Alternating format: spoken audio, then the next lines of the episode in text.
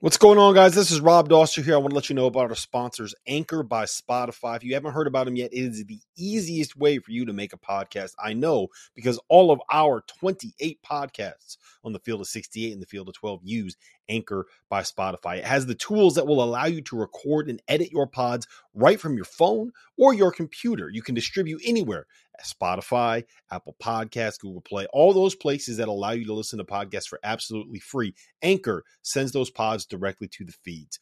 And here's the best part about it. Anchor is totally free. So make sure you download the Anchor app or go to anchor dot f m if you want to get started on your own podcast.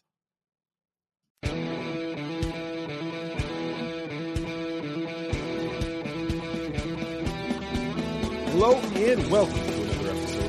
Doster, T O, and Vanta Podcast, the D T F Podcast. It is Monday morning, January thirty-first. My name is Rob Doster. I have with me Coach Terrence Oglesby, Clemson's own, and the one and only John Fanta, fresh off of calling that Providence-Marquette game on Sunday. Fanta, that was a big game for you. Before we get into what we got planned today, we got a good show. We're going to break down each conference, who's going to win the league, who's what best set up for a run in March. But I got to know, man. That was uh, was that the biggest game of your career that you called on Sunday? Yes, it was. It was an electric atmosphere and a down-to-the-wire finish, punch-for-punch heavyweight bout between Providence and Marquette, a top twenty-five matchup that lived up to its billing. And it was a pleasure to be on the call for Fox Sports with my man Vin Parisi, who uh, we've been able to, to develop as a team this season and have loved working together. His His basketball acumen is sensational. He's a guy that has close ties with Rutgers, uh, worked under Gary Waters, worked under Kevin Willard uh, when Kevin was at Nona. He has very close ties with, with Rick Pitino as well. Vin is outstanding, and I enjoyed every second of it. That That's the type of game that when you get off the air, you pinch yourself and you say, we get to do this. We get to do this. We get to cover this sport for a living. So it was an emotional afternoon, and I appreciate the outpouring of love and and uh, followers who said, you know, nice work. And and uh, it's it was just the type of game that, that makes you say, man, I get to live the American dream. That, how, that was- how loud was it after Nate Watson's dunk? You've been in a lot of buildings and a lot of arenas that have gotten really loud. How loud was it after Nate Watson's dunk? Could not hear in the headset. Couldn't hear what Ben was saying. Couldn't even really – when you're talking, I can't hear exactly what I'm saying, but I'm hoping that it sounds good. And, and that's where, that's where the play by play. That's the story. That's the story of my life. It's I'm just talking, hoping it sounds good. yeah. Yeah. And that's where I look back at it. And I, I, I just, that's where you don't have anything prepared. How could you prepare anything on that type of a dunk? So I just, I just went with, oh my, because that was an, oh my, man's jam. Nate Watson is a grown man. Yeah, yes. He came back to Providence. He said it was an easy decision. Guys, he is the Mariano Rivera of the Big East this season. When there's three minutes on the clock and it's a close game, damn, give him the basketball, and he's going to make something happen. So I just went, oh, my, and that's where less is more. Let that crowd speak for itself. It is the ultimate tribute to a crowd for a broadcaster that in that game yesterday, guys, I could just lay out and let the crowd tell the story of the game. They told the story of that showdown. The student section went with the beach theme in the midst of a blizzard. It felt like zero degrees yesterday in Providence. It was truly Big East basketball at its best. It was a great advertisement for the conference on F S one in, in a standalone type of window for that league. So, just a sensational, sensational afternoon. I couldn't hear myself think. Loved every second of it. Hey, what yes. what are you? What are your thoughts on the fans that are now uh, petitioning for a John Fanta statue out in front of the dunk? I need a gra- I need a granite John Fanta in front of the dunk. Well, it's extremely humbling, but, uh, but I don't play the games. I don't. I don't uh, do what Nate Watson does or what Al Durham is doing for the Providence Friars. Yeah. Look, it's it. It's very humbling. If that that fan base is so passionate, as Rob is learning right now.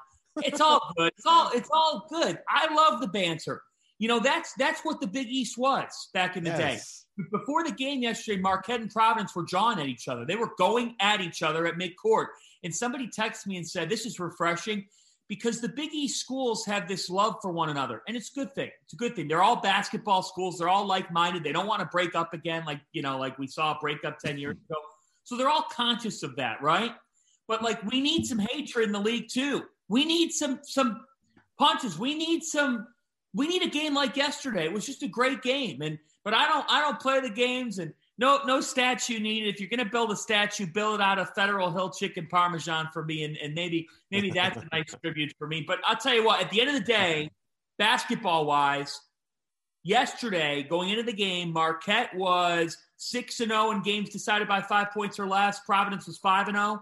Providence is now six and oh. Marquette is six and one. It's a reflection of just how great of a game that was down the stretch. And and say what you want about the Friars, but in a close game, late, they have had the formula to find a way to win. They are unbeaten in those games decided by five points or less. Very, very impressive. Yeah, all right, so let's let's dive straight into it. We'll start with the Big East since we're already on the topic. What we're going to do in this show is uh, is kind of go through the, the teams at the top of the conference, kind of figure out who we think is going to win the regular season title, or at least on track to win the regular season title in each of these conferences, and also talk through who we think is best set up for a run in March. So right now in the Big East, Providence is sitting at eight and one in the conference. Villanova is nine and two. UConn is six and two. I would think that those are probably the only three teams that are still in the mix to win uh, the league's regular season title at this point. Uh, the odds right now, Villanova is minus one seventy-five to win it. Providence is plus two seventy-five. UConn is plus five fifty. And to me, if you look at what the, the the remaining schedule is for Providence, if you get two point seven five to one odds on them winning the uh, the the regular season title, that's uh that's pretty tasty, T L. That's pretty tasty. Yeah, I was sitting here looking at the schedule too. Saint John's away, people have shown that they can win there. Villanova at home, the next really big one, because Georgetown has been Georgetown this year. They've really struggled, and then stink, uh, Georgetown, yeah, they stink. But then if you look, they have De- at uh, DePaul at home, then they're Villanova at home. This Providence team, whether or not they win the regular season, could come down to the last game of the season. And I hope John Fanta's on the call for that one too. Villanova, Providence, at Villanova. It could very well come down to uh, that game. And that could be, man, that'd be big time. I like those odds though, two seventy-five for Providence to win it, especially the way their schedule's shaping up. And you have Xavier at home. Not bad. Not bad at all. Yeah, yeah, I don't see I don't see any way you could bet on Villanova with, with this number, simply because Villanova has to play UConn twice and they have to play Providence twice, and they're already a game behind Providence. Right. There's, there's no there's no way that you can bet on Villanova at that number. It just, if they end up winning this, it's going to be the miracle of all miracles, and Villanova just doing what they do, Fanta. Well, it's hard to call anything that Jay Wright does in twenty twenty-two a miracle, but I understand what you're saying. Here's the thing. I think the next forty-eight hours are going to tell a big story of who wins this league, because Saint John's is not playing that home game on Tuesday night against Providence at Madison Square Garden. That game's back in the old gym. It's back in Carnesecca Arena. You are forty-eight hours removed from a real signature win that, that took a lot out of you, Providence. And now you got to travel to Queens, and that is a late-night game. I believe that that is a nine o'clock game at Carnesecca Arena. I think it's a huge trap game for Providence. I really do. Uh, Saint John's matched up very well with them at the Dunkin' Donuts Center, just could not finish, a, a theme for the Red Storm this season. But I think it's a trap, guys. I really do, because I, I, I could see Providence going in a little bit fatigued and coming into Carnesecca. It's hard to get up for a game in there.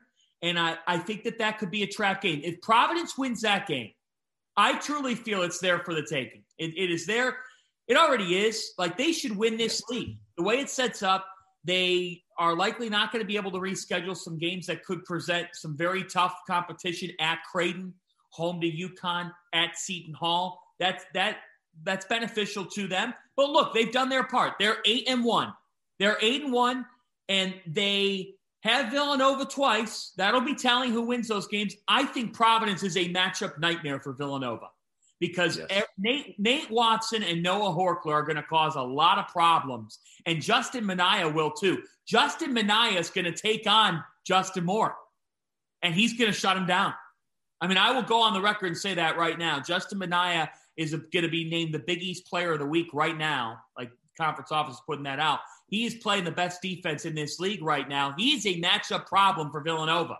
Providence is a matchup problem for Villanova and then some. But the next forty-eight hours for me are huge because it's an opportunity for Villanova to gain ground. But what happens Wednesday night, guys? And T O, I, I can sense your, your tingling with excitement here. It's a ten Eastern time start, ten o'clock Eastern time on Wednesday night. I'm going to be looking at this as I'm doing After Dark. Villanova's at Marquette. At Marquette. Not long uh, removed from that three-point loss at home to the Golden Eagles. Marquette could beat Villanova again, and Marquette coming off a loss, they're going to be angry. That is a huge game in Milwaukee because if Villanova loses that game, I, I'm curious to see where the door opens because I think the door could open for the Connecticut Huskies. Could UConn still win the Big East? Hell yeah, they can. They've won five in a row. They could win six in a row. UConn's got to win at Nova on Saturday for us to take them that seriously. That's a huge game on Saturday at high noon. I say Providence will win the league, uh, but the, the discussion that you're going to get to about March Madness is a different is a different level of discussion. But I'll, I'll go with the Friars, but I could see the Friars losing at Saint John's. I think it's a very big trap game. And I think Villanova at Marquette, there's a prime opportunity for the Wildcats to gain some ground. But will they do it? That's a hard, hard game at Marquette. Yeah, I'm worried about Providence making a run in March just because they are one of these teams that is very much the whole is greater than the sum of the parts, right? I don't think that there's an N B A player on that roster, T O. I, I don't know about you, but I don't know if there's a guy that's going to play in the league on that roster. Maybe Nate Watson just because he's so damn big and physical.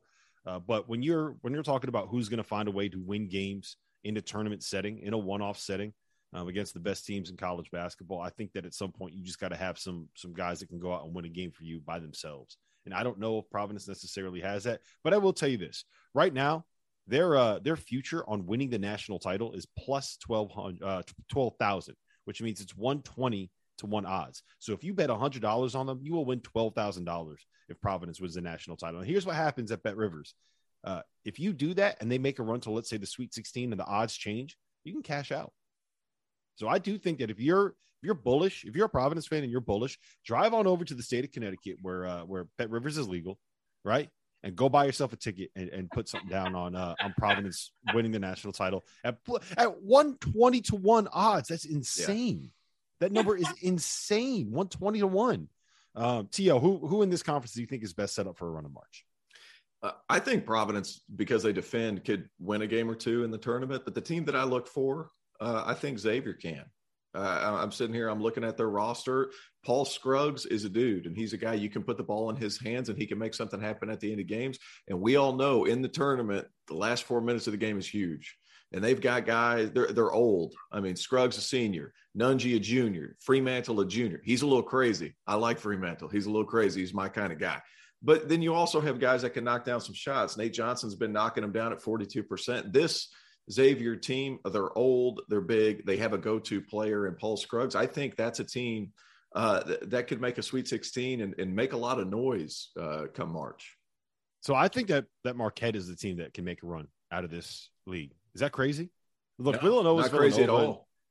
Villanova's Villanova. We we know what they are. Um, we know what they do in March. Uh, UConn, I think, has a roster that's good enough to to win some games. I'm always nervous about a team that really only has one point guard when that point guard is like a five foot eleven M I A C transfer. Um, I love R J Cole, but he's he's five foot eleven, and uh, I think that we saw against Saint John's what happens if you can kind of take him away. So I'm worried about that. Marquette has dudes on the wings. They got a point guard that can make plays off the bounce. They have a rim protector that's going to erase everything at the basket unless he's getting swim moved by Nate Watson uh, in the final thirty seconds of a game at the dunk. Um, they get out and pressure on the wings. They can force turnovers. They make it very difficult for you to run offense. And like calling it what it is, they are one Justin Lewis uh, layup away from yeah. being in overtime against Providence right now. So Uh, I, I think Marquette is the team that's best set up to to make a run in March out of this group. Here's my only thing to combat that. Here's my only thing to combat that. When you get to the tournament, and I played on a high-tempo team uh, when I was in college, but, like, when you get to the tournament, that game slows down. You're going to have to score in the half court. Like, you have to find ways to score in the half court in the N C double A tournament. I think Xavier can do that. I think Marquette can, too, because I, I, I love I love Smith. I think he's – he's one of the best freshmen in the Big East for sure. I mean, he's fantastic. But I Marquette has to rely on this a little bit. You got to get up and down. You saw what they tried to do in the first half against Providence. They were trying to get up and down so they didn't have to play against a set defense. In the N C double A tournament, you have to play against a set defense. Which is I, I do think I, I do think that they can for a couple of reasons. One, Tyler Kolek is a guy that can break down a defense in a ball yeah. screen. Two, Justin Lewis is a guy that you can give the rock to and let him go. Yes. And Daryl Morcel can Lewis. do yeah can do all of those things. And they got shooters on the perimeter, so I actually do think that they can. Um, I think if they've started to figure things out a little bit here in the the, the mm-hmm. Big East. Fanta, uh, real quick, you got one minute. Give me a take on who you think is the best setup for a run out of this conference. Marquette, by the way, we talked about Providence being one hundred twenty to one. To win the, the national title. Marquette is one hundred fifty to one to win the national title. So if you're if you're a Big East fan and you think one of these two teams can make a run, like put put ten bucks down on it and then cash out if they get it to the Sweet sixteen. It's an easy way to make money. So do I still get a minute? Yeah. Goodman no, did that to me the other day. I, well, so so here's the thing. I think on their best day, when they play their best basketball, that Connecticut is the toughest team in the Big East. Because against a set defense, like T O was saying, you got to be able to play against a set defense. When you have number twenty-one in the middle that you could yeah. just feed the rock, he is an elite, elite player. He is a throwback big. In the Big East, everybody knows everybody. You're going to play each other twice or three times a year. In the N C double A tournament, if you have never seen Adama Sanogo before, that is a real hard prep. He plays the position at the five really like few others do. He can run the floor too. He did it last week in a pair of wins. The big question is if R J Cole gets enough help, but Tyrese Martin has the ability to single-handedly win them a game in the N C double A tournament. This is a Connecticut team that's picking up steam, that is tough as nails, that handed Auburn its only loss. The Huskies are the team that could make the deepest run in the Big East if they're playing their game. If they're playing their game and they're in sync enough offensively, then the UConn Huskies could be sitting in a regional final, and it would not surprise me at all. The point at the end of the day is, though, we threw out different answers. Mm-hmm. Illustrate the fact that the Big East is absolutely a top three conference in college basketball this season. And it's crazy that none of us said the team that has won two of the last five national championships. Oh, we want to be crazy. different. Yeah, it's we crazy. want to be different. That, that happens in the national narratives. Vi- Villanova's boring. Like, Villanova's not. They are. Villanova's not sexy. They're not glamorous. They don't need to be. It's because you, you took away Jay Wright's suits. I, I should drink every time somebody says that. But, like, they don't need to be. Fanta, we need you. We need you sober, my friend. We need you sober, my friend. You're right, though. Villanova is not sexy. Villanova is oatmeal when everybody wants bacon and eggs. That's yeah, what it is. They just keep winning. Okay. Yep. All right. So uh, let's move to the S E C because I think that one is really interesting. I I don't know how you can pick anyone other than Auburn to win that league title just based off of what they have left on the schedule. Uh, they get Alabama at home, and then the rest of the way they don't really play anybody. Right, they have to play at Tennessee, but that's those are the only two games where if they if Alabama plays their B plus game, I'm sorry, if Auburn plays their B plus game, I don't think that anybody else can can beat them down the stretch of their schedule. So uh, I, I think that they're probably going to end up winning the uh, the conference title. What I do want to talk to you guys about, and T O, I'm going to go to you first on this one. Is Kentucky better set up to make a run in March than Auburn is at this point? I mean, we just saw what they did to Kansas in Fog Allen Fieldhouse. You don't go into fo- the Fog and beat them by twenty. Kentucky went to the Fog and beat Kansas by twenty. His name is Oscar Tshiebwe. That's the that's the reason, because nobody has anybody that's going to match up with his intensity on the boards. They're going to be able to control the boards every single game. Now, teams kind of figure whenever you can scout Kentucky, you can find ways to kind of slow them down, take away the advanced pass, get back against Sahvir Wheeler, but Oscar Tshiebwe is going to keep them in games because he's going to control the boards. The really the key to this game is who showed up against Kansas. I mean, that's what comes down to it. Was it Keon Brooks? I mean, uh, yeah, Keon Brooks. I mean, the way he played, if he's able to sustain that, we know that they Ty Ty Washington's really good. We know what Sahvir Wheeler's going to bring. We know what Kellen Grady's going to bring. If they're able to get those kind of games out of Keon Brooks, and that doesn't have to be twenty-seven and eight. It has to be, you know, twelve and ten, twelve and eight, something of that nature, just to help solidify the interior for Kentucky. I think they can be that. And th- those guys, man, so much talent. The bench worries me for Kentucky. The bench worries me, but they do referees swallow their whistle a little bit in the N C double A tournament. I like Auburn better than any team because they play hard consistently and you never really know how they're going to get their points. They just figure it out. Besides Jabari Smith, they just figure out how to score. I think Auburn Final Four, said Final Four since the beginning, even said it by accident. And I'm going to go ahead and stick with it. Uh, I think Auburn is the team that makes it the furthest in the N C double A tournament. I do too. I'm not moving off Auburn. Not right now. I think the S E C could have two Final Four teams. Hey! Hey, they could. Look, Sahvir Wheeler had eight assists on Saturday, and we've debated on this podcast about his presence. But he and Ty Ty Washington have learned how to play with one another. They combined for thirteen dishes. Oscar Tshiebwe does the work of two big men. That is directly from Rob Douster over the weekend, and it is an outstanding take. It is the truth. Kentucky needs someone to be able to give them that scoring burst, and it could be a different guy in their starting five. They do not have a great bench, and that's the exact reason why I don't like them more than I like Auburn. Auburn has different guard options. They have a guy that could that could come off the bench in Wendell Green and could go off for them, but he doesn't need to for them to win. K D. Johnson, his aggressiveness is why Auburn could make the Final Four. He gives them plays that nobody else can give a team. That's what I think of K D. Johnson, guys. The energy is nonstop. Auburn's rim protection is elite. I think it's straight up disrespectful, actually, that someone says that nobody could develop a way to, to, to battle with Oscar Tshiebwe. Auburn could. Auburn's done it. Auburn's not afraid of Oscar Tshiebwe. Walker Kessler and Dylan Cardwell play the position well enough that they could hang in there. Jabari Smith is the number one pick in the N B A draft. And Rob said it himself. You got to have an N B A player sometimes to get it done in March Madness. Auburn's got that too. Depth and guard play, N B A talent, rim protection, and one hell of a coach. Auburn Tigers are the team in the S E C that both is the best and the most capable of making the run. Yeah, uh, so I, I agree with that, but I still do think that Kentucky is, is set up for, for March. I, I think that they are one of the few teams that is kind of matchup proof in terms of who they're going to end up going up against. Uh, I think that the way that Kellen Grady has kind of stepped up as, as a shooter to space the floor, um, they've figured things out a little bit with Sahvir Wheeler.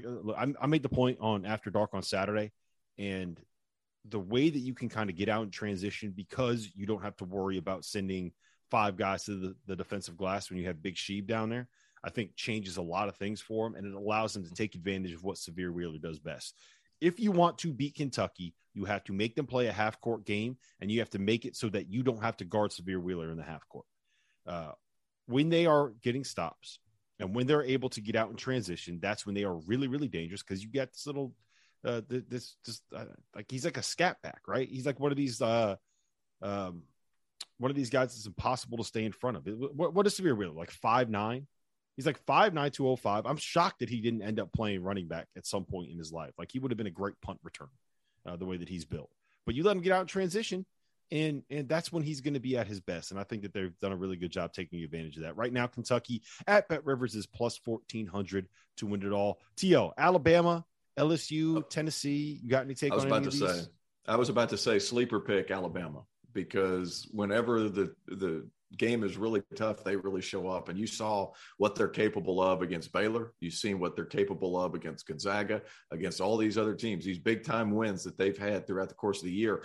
Guard play can get you there. It's just a matter of if they're going to be locked in defensively. And you saw what they're capable of when they are locked in defensively. Baylor had to adjust to them, not the other way around, which I thought was interesting in and of itself. Yep. Um Alabama is definitely a team that can make the Final Four if they can get out of the first round of the tournament. Yeah. It's it's it's it's so funny, man. Like I've ne- I don't think I've ever seen a team that plays to the level of competition the way that Alabama plays to the level uh, of their competition. Speaking which of which, tells you, which tells which tell, tells you, you they hope they get a like a eight nine seed. If they get an yeah. eight nine seed, then that first round's tough. Then that second round's even tougher, and then you're able to keep it like it, everything's seeding, everything's matchups, but. Surely to God, Nate can get him focused for N C double A tournament game. But like they just, it just depends on who they play. It's the craziest thing. Yeah. All right. So uh, talking about um, Alabama and Kentucky is a perfect segue to getting into the Big twelve, uh, where right now we have Kansas, Baylor, and Texas Tech. It looks like they're probably the three best teams in that conference. The way the standings shake out, Kansas is currently sitting at six and one in first place in the league. Baylor is sitting at six and two, a half game behind them. And then you have Texas Tech and Texas both at five and three, and T C U sitting in there three and three, fifth place in the conference. I don't think anybody saw uh, that one coming from the Horned Frogs. So, Fanta, I'm going to you first on this one. Kansas plus one twenty-five to win the Big twelve regular season title. Baylor is plus one seventy-five. Texas Tech plus five hundred. Hot take, they might be the best team in the Big twelve. Talk to me about this conference. Hmm. Well, man, I, Texas Tech, I don't I don't think they're the best team in the Big twelve because I still don't trust them offensively enough uh, on a consistent basis. But then again, I could say the same thing about Baylor, and and Kansas just looked damn flat. I have a gut feeling that Baylor's going to end up winning the league.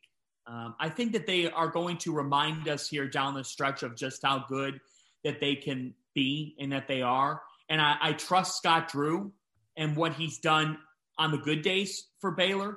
And, and I think you just got to have James Akinjo, Adam Flagler, L J Cryer in a rhythm, in, in back into a rhythm. I think Baylor's level of physicality. And, and healthy. That's the big thing. Healthy. They got to be healthy, too.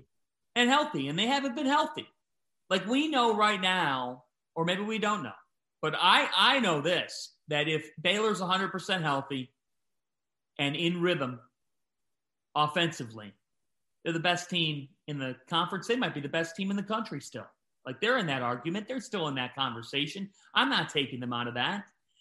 I think Kansas, I don't see Kansas winning the league because I don't like Kansas's supporting cast. I don't think that they're doing enough to support Ochai Agbaji.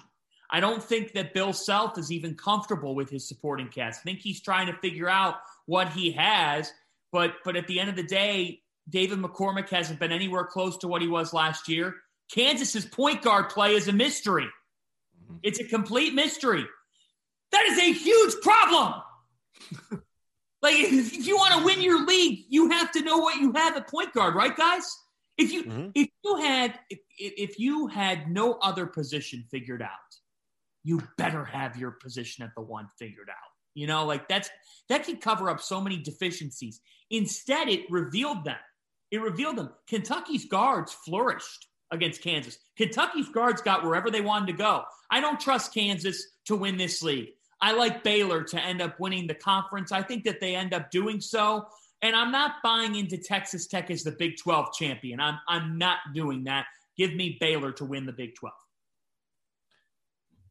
I'm with that. Baylor to win the Big twelve for all the all the reasons he said. Uh, I'm sitting here and I'm looking at their uh, at the rest of their schedule. Saturday they have one tonight. West Virginia at home, kind of a rebound game. West Virginia hasn't been as good as what people thought they were going to be. They can get back on the right track there, and then they've got a whole week, probably a day off Tuesday. Then they got a few days to get ready for Kansas at Kansas. That game right there is going to tell you a lot, because James Akinjo is going to have to be really good. They match up well with them from an athleticism standpoint. I'm excited to see what they do at Fog Allen. They win that game, you can go ahead and take Baylor really seriously for the rest of the year. I love Texas Tech. I, I love that team. I'm interested to see how it goes tonight. I'm or tomorrow. I'm so mad that I'm not going to be able to go down there because there's no good way to get down to Lubbock. I was started looking at pl- planes to get there. I had to make like four connections, like in towns that I've never even heard of, to get to Lubbock. So I, I'm, I'm not going to be able to get there. Like where? Where yeah. were you connecting? No, I don't know. But, you know, you get what I'm saying. Like they just – Wait, wait, wait. You're telling me there aren't direct flights from Clemson, South Carolina to Lubbock, Texas? It feels like, like three, that's – It's like two and three connections and a thousand bucks because I might have been the only person on the plane. Maybe not this week, but you get what I'm saying. Like there's no there's no good way to get to Lubbock. I'm just not going to be able to do it because I have to call the game on Wednesday. Hey, I didn't think look, I'd be able look, to get back. You know back. What? Tio, Tio, you need to start a, a country band, right? And your first song needs to be There's No Good Way to Get to Lubbock. There's no good way. There's no good way to Lubbock. There's no good way to get to Lubbock. Oh, man. It sounds like By the way, how is Pride the, should be singing. How the Texas Tech Texas game, I, I just looked. I couldn't believe that was on E S P N two. That that might be the highest rated college hoops game on, on the Deuce of the season. You know, like I know we're I, talking conference champions, but but like Rob, covering this sport for for the time you have, where does where does Texas Tech Texas rank on Tuesday night in terms of intensity and all that stuff? Um, in terms of how insane the environment's yeah. going to end up being, like it's way up there, and that's simply because one, the good folks of Lubbock, Texas, and and the students at Texas Tech University are absolutely insane. They are out of their minds. I think that entire city has completely lost it. Uh, two, they do not like Chris Beard at all. They do not like him at all. I don't understand that. Now, why? Because, I mean, yeah. well, it's it's because he he when he got the job, he said it was his dream job. He's a guy from West Texas, like that's kind of he was built for that program, and then he ditches them for Big Brother up the road in Austin, right? Like there's a little bit of a, I think there's a little bit of a, I don't know if like inferiority complex is the right way to phrase it, but like Texas Tech, they they don't like Texas because they look at them as like that's the the big prestigious university, the the flagship of the state, where all the all the smart people go that think that they're too good for for whatever it is. I, I th- does that make sense? Yeah, I'm kind of saying that. So I think that they look at that that school like fuck those guys. But I think, but I think and then the te- guy that built their program gets right. up and leaves for the same amount of money, and and so. I, I think that there's a little bit of uh, they feel betrayed um, is probably the best way to phrase it. And I I love that that, that Texas Tech gave the job to Mark Adams, that he's going to come in and have a chance to go in and, and win this thing. Because, look, I, I do think that they're built for uh, making a run in March. Um, when Baylor's healthy, I think that they're probably the best team in the conference. Uh, I would bet on them to win the league at plus one seventy-five. I said it before in the preseason. I would bet on them. It was plus seven fifty for Baylor to win the Big twelve. Uh, I told you to make that bet. Hopefully you listen to me. Um, wow. I, I, think that, I think that they're suited for uh, for beating Kansas. I think they match up perfectly against uh, the Jayhawks. And as long as they don't have to play eight on five in Fog Allen Fieldhouse, I think they're going to get that win on Saturday. Uh, but Texas Tech, to me, is just the way that they can switch everything and create matchup problems. And they don't let you run their offense, and that no middle defense that they, they play. It's just it's very difficult to prep for that if you're not expecting it and you haven't seen it before. Uh, so I, I think that they have a very good chance to um, to to to make a run in March. They're they're plus five hundred to win the Big twelve. I wouldn't make that bet, but they're plus three thousand to win the national title. Now I don't think they're going to win it, but that's another perfect example of one where there's value on the the value on that line, and you can bet it. Make wait until they make a run and end up cashing out your bet and profiting. So Texas Tech is who I agree. I agree a hundred percent with with that. I feel like Texas Tech could be an Elite Eight team, because they're going to be able to match up with anybody, even these mid-majors that can shoot it. Like, they're so switchable, so big. That defense is hard to change. The, the ball's hard to change sides of the floor. Like, they're going to make it really hard on some of these Cinderellas because of their way they play. And a lot of these Cinderellas rely on the, the long ball, undersized three-point shooters. They, they have the ability to guard all those guys and be so switchable and make it really tough on you. Hey, you know what, what, if we all lived on the same street, T O, which would be dangerous. That would be dangerous. Rob, Rob just did the comparison of like you and me out out front of our houses mowing the lawn, like, you know, putting the work in. And he and he brought up the Baylor future, the plus seven fifty. I'm just imagining, I don't know, he threw a grand on it or whatever. He just did the comparison of like driving by in a brand new Hummer limo right right down our street and looking out the window and going, hey guys, what's going That's on? Right. Drink some. Tell you. That was a terrific victory lap. Look, you called that. And by the way, the fact that I, I just heard plus seven fifty for the reigning national champions. I don't care who you got. Like that, that was a great value. Very, very well done there on that take. And and I think it also reflects, like, you know, we've talked about Big East now, Big twelve, Southeastern Conference. What does it say that we're coming up with different answers? It says that college basketball is really healthy, that if the if, if if the sport went into a physical with a doctor right now, the doctor would look at it and say, you're healthy as an ox. Yep. Uh, hey, the disbursement right. of talent with the extra year. The disbursement yeah. of talent with the extra year is huge. Yep. And so speaking of uh, of all of us coming up with different answers for who's going to win a league, let's get to the Big Ten, which is uh, probably the drunkest conference in college basketball uh, this season. The way it stands right now, Illinois is sitting in first place in the league with an eight and two record. Wisconsin tied for first place with an eight and two record. Michigan State uh, sitting in second place, seven to two record in league play. Purdue was sitting there at seven and three. Ohio State, after that loss to Purdue yesterday, is six and three in the conference. Uh, T L, let's go to you first on this one. Illinois is plus one ninety to win the league. Purdue is plus two twenty-five. Wisconsin is plus three seventy, uh, three twenty-five. Michigan State plus five fifty. Ohio State plus one thousand. Who in this league do you think has a chance to win the conference? Who are you putting your money on? You got to bet your I'm house. I'm still going Purdue. I'm not. I'm not. I'm not changing it. Purdue. Just too many weapons, too many guys. You saw what they can do, and they have a go-to player on the perimeter, and Jaden Ivey, who hit a huge shot against Ohio State at the end of the game, his All-American moment. And then they, they just present too many matchup problems. I know the Big Ten's good. It's really good. I'm not sure. Last year, the Big Ten was great. Is it great this year? I don't think so. I think like there's two or three other conferences that are right up there with it. Uh, but I think uh, I like Purdue. I like the way they're the, the direction they're heading, and they needed to, to establish a go-to guy on the perimeter. And Jaden Ivey slowly developing into that role. Uh, people want to criticize point guard play. More, more specifically, uh, Goodman wants to criticize point guard play. I just feel like if the guys can get it past half court and you need somebody to distribute, get it to Travion Williams and he can do that. If you need somebody to attack the basket, Jaden Ivey can do that. You need post scoring. Zach Edey can do that. They have shooting. Uh, give me Purdue. But can can are, are we jumping straight into March Madness, or are we going to everybody do this first? Well, yeah, let's, let's – uh, who would you take, Fanta? Woo! Um, this is a really hard question. I think that Illinois has the biggest three games coming up to determine if they're going to win it or not. Illinois' next three games are home Wisconsin, at Indiana on Saturday. Look, Assembly Hall on a Saturday at high noon, it's going to be tough. And then at Purdue. You go two and one in that stretch, we're having that discussion that you're going to end up winning the league. But I'm going to side with Terrence on this, and I'm going to go with I'm going to go with Purdue, because I look at the way Purdue's schedule sets up. I think that they are most capable of winning this league.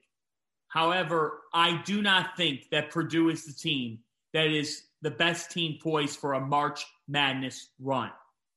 I think that Wisconsin could end up being the team that's poised for the for a deep – okay, you shake your head. Now, last week, you had them in the Final Four conversation. Well, yeah, I think they – because they have Johnny Davis. I don't think that they're the best set up to make that run. You know who's the best set up to make that run? Who?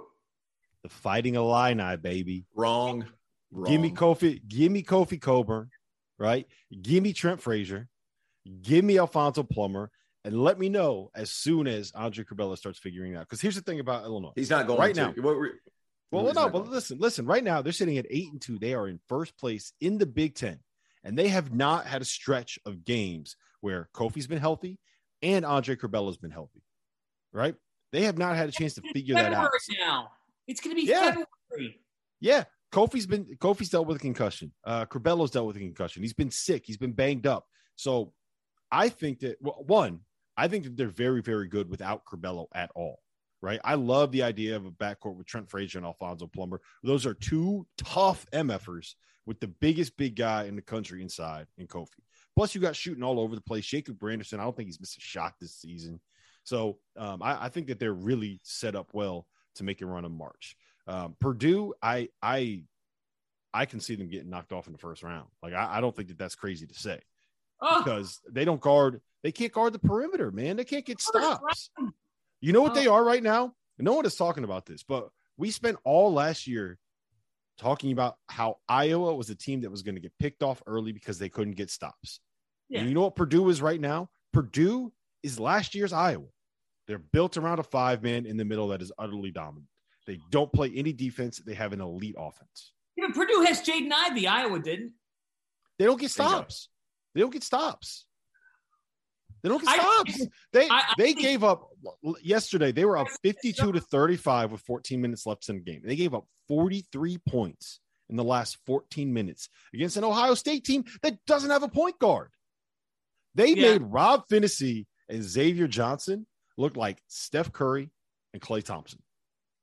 Yeah, just briefly, the re- the reason why I picked Wisconsin was because I have found through the years that I have gone against them and I've paid for it. You know why I've gone against them? Because they play ugly. They don't play uh, a real sexy style of basketball. But we, we're finding in the N C A A tournament, T O, that that doesn't always win. Look, you have a guy that could be National Player of the Year in Johnny Davis. Tyler Wall is terrific in the post uh, when fully healthy and, and when going for them. I think that Hepburn and Brad Davison, who's on his tenth year of college basketball, is just a winner. I think Brad Davison's a winning player. Mm-hmm. And I love the togetherness of that group. And it's not to say that I don't think the Illini could be in a, a regional final. I, I like them. But if I'm picking the team that to me has has proven in the past that they don't need an overwhelming amount of options to win. Like in a one, in, guys, N C A A tournament, deeper it gets, one possession game. Who do you trust? Who do you trust? I trust Wisconsin to get a stop. And I trust Wisconsin because they have Johnny Davis to score the ball for them. Sometimes yeah. it's that simple, right, Terrence? Yeah, I, I, I don't, I don't, I don't disagree. I, I like, I, I like when a team has the best player on the floor at all times. The guy, the, the team that I think is best suited for March. It's not Wisconsin. It's not Illinois. It's, it's Michigan State. Because wow, their point guards have been good enough on certain games. I think people forget. Everybody's like, ah, oh, point guard play. Michigan State's sixteen and four, and they've had good wins. And they are very switchable around a perimeter. Marcus Bingham Junior can guard out on the perimeter, which is what was the Achilles heel for the Big Ten last year. Look at Michigan State come March, and I promise you, Izzo's going to have those guys going. Wow. And, and Walker and Hogard, I'm telling you, they just need to be decent, because their defense and their rebounding is going to make it happen. And Max Christie, I'm t- he's figured it out. He's starting to figure it out. They've got a guy that they like to go to, and when he doesn't make – Malik Hall is a guy they like to go to. When he doesn't make it, they crash the boards. Watch Michigan State in the tournament. Watch them. I'm telling you, they're big. They do it from as a lot long, of different spots. Watch it happen. As, as long as they don't have to play Northwestern at home without Northwestern's best player, Pete Nance, then they probably got a chance. Watch it happen. Watch it happen. And, and let me just say, let me just say for the record, Illinois played Maryland and lost by twenty without Kofi Coburn. They played Michigan State and beat the hell out of them without Kofi Coburn. I just, my, my thing is Michigan State. I hear you. Look, Izzo's going to get those dudes playing hard as hell. A J mm-hmm. Hogard and Tyson Walker, when they are right, they make Michigan State really, really good. I don't trust those guys to be right for six straight games. I think no. that Michigan State is the kind of team. No, that beat anybody. They'll, they might lose to a thirteen seed. Like hey, you don't want to see, you don't want to see Belmont if you're uh, if you're Michigan State. Yeah, the, the biggest formula against Michigan State is take away transition. Yep. Take mm-hmm. away their transition. When they get downhill and they can find Malik Hall or Gabe Brown in the open floor, good things can happen for that team. Christie is figuring it out. He's probably the key to this. Mm-hmm. He is the key to this. But Michigan State, at a certain point, you can defend and rebound and play your asses off. You got to score the ball when you're playing against a set defense. We keep on mm-hmm. emphasizing that. Michigan State has a lot of issues in the half court. Their offense in the first half against Illinois last week was the reason why they lost the game. I think Marcus Bingham's the, the, the key, because you look at a bit like he can guard out on the perimeter. He can do all those things. Like I, I think if you get stops and you your first shot defense is really good and you're able to close out that possession and run, You yeah. can make it happen against Michigan, or Michigan State can make it happen. Big year in the Big Ten. The, the, the Big Ten knows that they have to have a bounce-back year in the N C A A tournament. We just listed four teams that could make a deep run. For the Big Ten, pressure's on, magnifying glasses on here. You got too much talent in that league to fade in the N C A A tournament. Let's see what happens. I, I think my hottest take is that we get to uh, get to the second weekend and there's like one Big Ten team left. It's just they, there's a lot of teams in there that are good, that are just weird. It'll be Michigan State. You're welcome. Yeah. Yeah. Well, it'll, it, it probably will be. It probably will be. And T O will be taking this victory lap. All right. We'll um, see. We're going to see. Who takes hey, we need to have a graphic put up with all these conferences, who we've picked. And then right yeah. now, make a graphic. We'll save it. We'll review it at the end of the year. Yeah, I will. I will. I'm going to write all this stuff down. All right. So uh, Pac twelve. Let's move to the Pac twelve. U C L A right now is sitting in first place at eight and one in the league. They are minus one twenty-nine to win the Pac twelve regular season title. Arizona is sitting at plus one hundred uh, to win the regular season title. They're a half game back. They're seven and one. U C L A plays at Arizona on Thursday in what is probably going to end up being the game of the season in the Pac twelve. Uh, Arizona plus sixteen hundred to win the national title. U C L A plus seventeen hundred to win national title. T O, talk me out of uh, my my new love affair with this U C L A program. I think that they're back. It's hard for me to talk you out of it because we saw what they could do whenever they beat the brakes off of Arizona, a team that I'm really a big fan of. Uh, point guard play, Tiger Campbell is terrific. It still worries me a little bit with tough shot making, but they're the number nine defense in the country, and they're a top twenty offense in the country. It's hard for me to argue at this point. They've turned me into believers. And when it comes to a deep tournament run, I still – I'm starting to fall off the Arizona because of Kerr Kriisa. I'm telling you, I'm starting to fall off simply because of point guard play. He's too erratic. And whenever I said going into the Arizona U C L A game, I said he's too – he has a huge susceptibility to emotion. You saw that against U C L A. He got too fired up. What did he go, zero for eight, zero for nine, something like that against – I think the, it was like – I think it was zero for thirteen or something like that. Did yeah. You hear, so did you hear the juiced. U C L A fans were chanting M V P at him when he went to the free throw line late in the game? But, I mean, that's what I'm saying. He gets too fired up. He's It's too much emotional uh, baggage for him, especially come the tournament. That's a, speaking from experience, that weekend at the N C double A tournament is so much. Like, it's so much. You're going to press conferences. You're doing things that you don't really – you wouldn't typically do. You're going on tours. You're doing all this. Like, there's so much emotional stuff that can take you out of it at the tournament. That worries me. If we're not talking uh, U C L A, if Oregon finally gets it together and gets in the tournament, I think they could win some games. But still buying U C L A. Yeah, and what Kerr Kriisa lacks and what Arizona lacks at point guard play, Tiger Campbell makes up for with U C L A. Exactly. Mm-hmm. U C L A has a point guard. Tiger Campbell's the first three-year point guard for the U C L A Bruins since Darren Collison. I mean, that, that really speaks volumes about what he's been able to package together there. Get this. On Saturday, U C L A's coming off a motivated win earlier in the week over Arizona. You think letdown spot, you, you still don't have Johnny Juzang. U C L A shoots four for twenty-nine from three. That is horrendous. four for twenty-nine from three. So you shoot that poorly, you should be able to rebound the ball, right? They got out-rebounded. Stanford out-rebounded them. Uh, Hamehake scored three points. U C L A blew out Stanford, sixty-six to forty-three. It's a perfect illustration of what defense does. That when you defend, it can take you anywhere. U C L A is elite on the defensive end of the floor. They have a signature shot maker in Jules Bernard. I think that he is such a key piece to the puzzle. And they have constant point guard play from Tiger Campbell. As long as their front court holds it together. So as long as, as Cody Riley and then Miles Johnson are able to hold things together for that team, They're they're going to be right there in a regional final, could make the Final Four. I'm not talking Doster off U C L A because they're the best team in the Pac twelve, and they showed us last year that they could make it there. If you showed us last year, considering all the circumstances of the N C double A tournament, no reason why when you're playing out on the West Coast in front of your fans, you're going to blow it. You know, they're going to get – that's a big thing in the N C double A tournament this year. We return to the regionalization of that first weekend. The Bruins are going to benefit. They're probably going to be in San Diego. Mm-hmm. Yep, uh, Thursday. I, Thursday.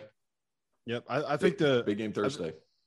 I, I think the big thing for um, for U C L A is going to be one, getting Jaime Jaquez back to the point where he is healthy. He's got like some ankle thing that he's been dealing with for a couple weeks, and he just has not been himself. I think he you mentioned he had three points against Stanford. I think he only played like seven minutes or something. He like did. That. He only played seven minutes. So he only played seven minutes. There's no Juzang. You you shoot four for twenty-nine from three. You still win the game by mm-hmm. twenty-three. And it, as big of a game as it is on Thursday, guys, who do you trust more to win the conference and not stumble to a team in the Pac twelve that you shouldn't stumble to? Arizona could stumble because they're inconsistent in the backcourt. U C L A won't. Yeah, I, I hear all that. I, I do think that Arizona is very, very good. But at some point, you just have to uh, – we mentioned this last night. Mick Cronin is so good at finding a mismatch and – going to it over and over and over again. Like he he he very much is kind of taking a page out of the N B A's playbook and just finding your weakest player, setting up switches to get like his guy going one-on-one and then just letting Juzang rock or Jules Bernard rock Done. Or letting Tiger Campbell go past somebody. So yeah, I, I'm I, I love I think there's quite a bit of value on uh, U C L A at this point. All right, uh, let's move to the A C C to wrap this thing up. Duke right now is sitting, uh, I think they're they're a half game back of Miami um, at the top of that conference. Uh, they are seven to two in the league. Notre Dame is seven to two in the league. Miami is eight and two in the conference. And North Carolina, for all the flack that we've given them, is sitting at seven and three overall in the uh, in the A C C. T O Duke is minus two hundred to win the conference. Miami's plus four fifty. Notre Dame is plus eleven hundred. Is there anybody else other than Duke that you think has a chance to win this regular season title? Miami has a shot, but they're uh, they have some tough games. They're at Wake Forest. They're at Syracuse to close the season. That's going to be an interesting one. Guys, I mean, it's Duke's to lose. It's been that way since the beginning of the season. Um, you know, Miami, the, the only thing is if, if, if Miami doesn't lose to Florida State twice, like they're undefeated in conference. That's the crazy thing about it. By a combined two points, two games by two points. They're three points away from being undefeated in the A C C. So uh, that's uh, obviously going to come back to haunt them. I, they don't play Duke again. It's uh, they have a chance to win it. I think it's going to be hard to run the table because I think you're going to have to, because I think Duke is definitely going to do that. Uh, those are pretty good odds though. four fifty at Miami, then minus what, two hundred for Duke. Not terrible odds, at least for the regular season, but Duke's Duke's geared uh, to make the deepest run in the tournament. I don't think there's any doubt. You agree, Fana? I totally agree. If Duke goes two and oh this week, they may not lose again in the A C C. Mm. I actually think they're going to take a loss this week. I think they might lose to Notre Dame or to North Carolina. I just think they might get surprised. Um, they've shown at times late in games on the offensive end of the floor that they can struggle. Um, they their point guard play can come and go still. But if you look at Duke, big picture, they have the best rim protection in the conference or the best defensive team in the conference. And they have an N B A player. And so when you have Several. all things, a couple of them. So when you have all those things combined, I still like, this is not much of a contest, but if you look at Duke's schedule after this week, so they're at Notre Dame, at North Carolina, just briefly here, home Virginia, they're winning that game. At Clemson, tough game. I bet they win that game. At Boston College, no question. Home Wake Forest, no question. You're going to win that game. Home Florida State, at Virginia, at Syracuse, at Pittsburgh. It's road games, but you're better than those teams. And then you close it out, home North Carolina. Like there's no, none, none of this says to me that they're that they're going to have major stumbles, because the A C C is just not, it's just not, it has not had a good year. If Virginia were more of a factor, then we'd be talking a little bit differently, because Duke's got Virginia twice on the schedule in the last month. But I, I don't I don't trust Virginia. They they have not had a good season. I would go with Duke to win this league. Yeah, I think Duke's probably going to find a way to win it. I think that Duke is rightfully uh, still the number two team according to the uh, title futures at Bet Rivers. They're plus eight fifty. The only team with uh, with lower odds right now is Gonzaga, who is plus six fifty. I will say this. I like Wake Forest and, and North Carolina, given the fact that they're pretty big um, sleepers or underdogs, whoever you want to phrase it. North Carolina is plus three thousand uh, to win the title, which means that they're thirty to one odds, and Wake Forest, I'm sorry, North Carolina is plus six thousand and Wake oh. Forest is checking in at plus eight thousand. So um, both of those teams, I think, have the players to be able to make a run. Like Alondis Williams, we talked about it with Johnny Davis, right? Alondis Williams, how often is he going to be the best player on the floor when he steps on the floor? North Carolina has as much talent as anybody in the country when they're playing well, but they don't guard. They don't they guard. Suck. They don't guard. I know they, they don't guard. guard. Why would you spend your money on a team that doesn't guard? Because the same reason that you're going to spend your money on Purdue. North Purdue's Carolina, number one offense in the country. North Carolina right now is a better defensive team than Purdue is. Look at they're, who they're playing. They're, They're Look at who they're playing. Look at stop better, it. Stop it. Stop it. Stop it. Stop it. Than Purdue. They're not. No, they're not. No, they're not. They are they're... a better defensive team than Purdue is. Yes. No, they're look not. At any look at any one of the metrics, and they'll tell you that North Carolina is a better defensive team than Purdue. I don't care. Is. Well, the metrics are slanted because of the conferences they play in. It's not even close. Are, are they though?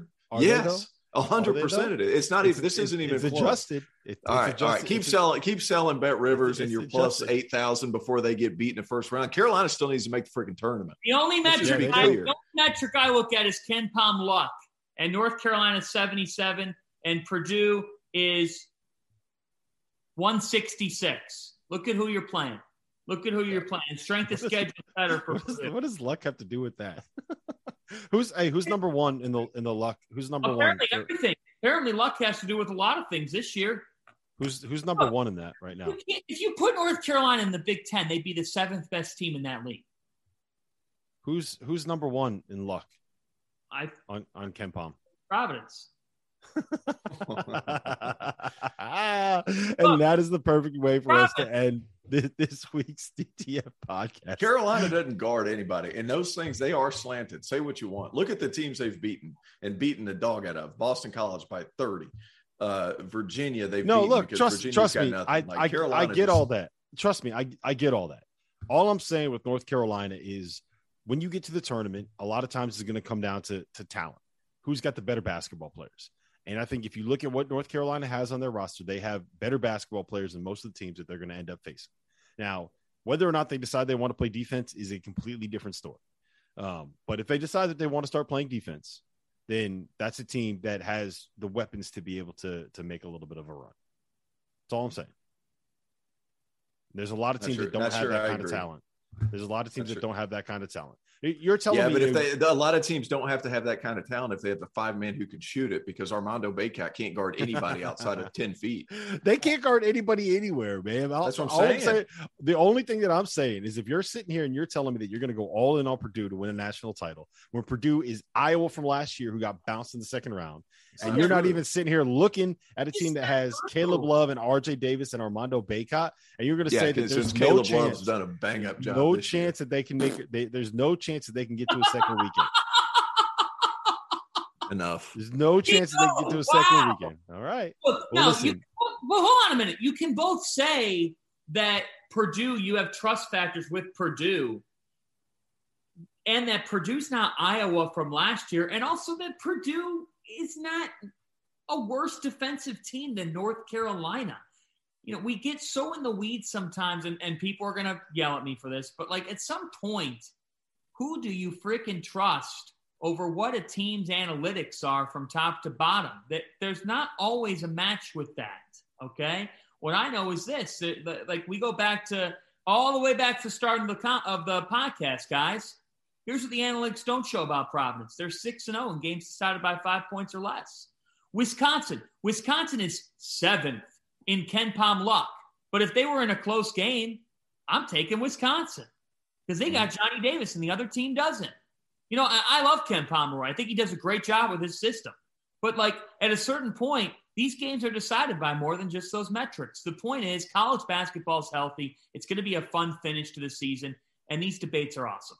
No, it, the, the bottom line is this. These games are decided on Ken Pom. They don't play them on the courts. It's all decided within the numbers, within the analytics, within the computers. The games themselves, the, the stuff on the court doesn't matter. It's all it's all about the fact. How about the, fact, how, about the how about the fact that Carolina has had thirteen games where opponents have shot better than thirty-six, or yeah, thirteen where they've shot better than thirty-six percent from three. They don't guard crap. That's it's ridiculous. Not, it's all it's all luck. It's all luck. There's oh, proven studies God. that say defensive defensive three point shooting is all luck. Did Goodman make it to Lubbock? Did Goodman make it to Lubbock? I don't know. I hope not. listen, listen, this has been another episode of the D T F podcast. For my partners in crime, Terrence Oldsby and John Phantom, my name is Rob Dawson. We're going to see you guys again next week.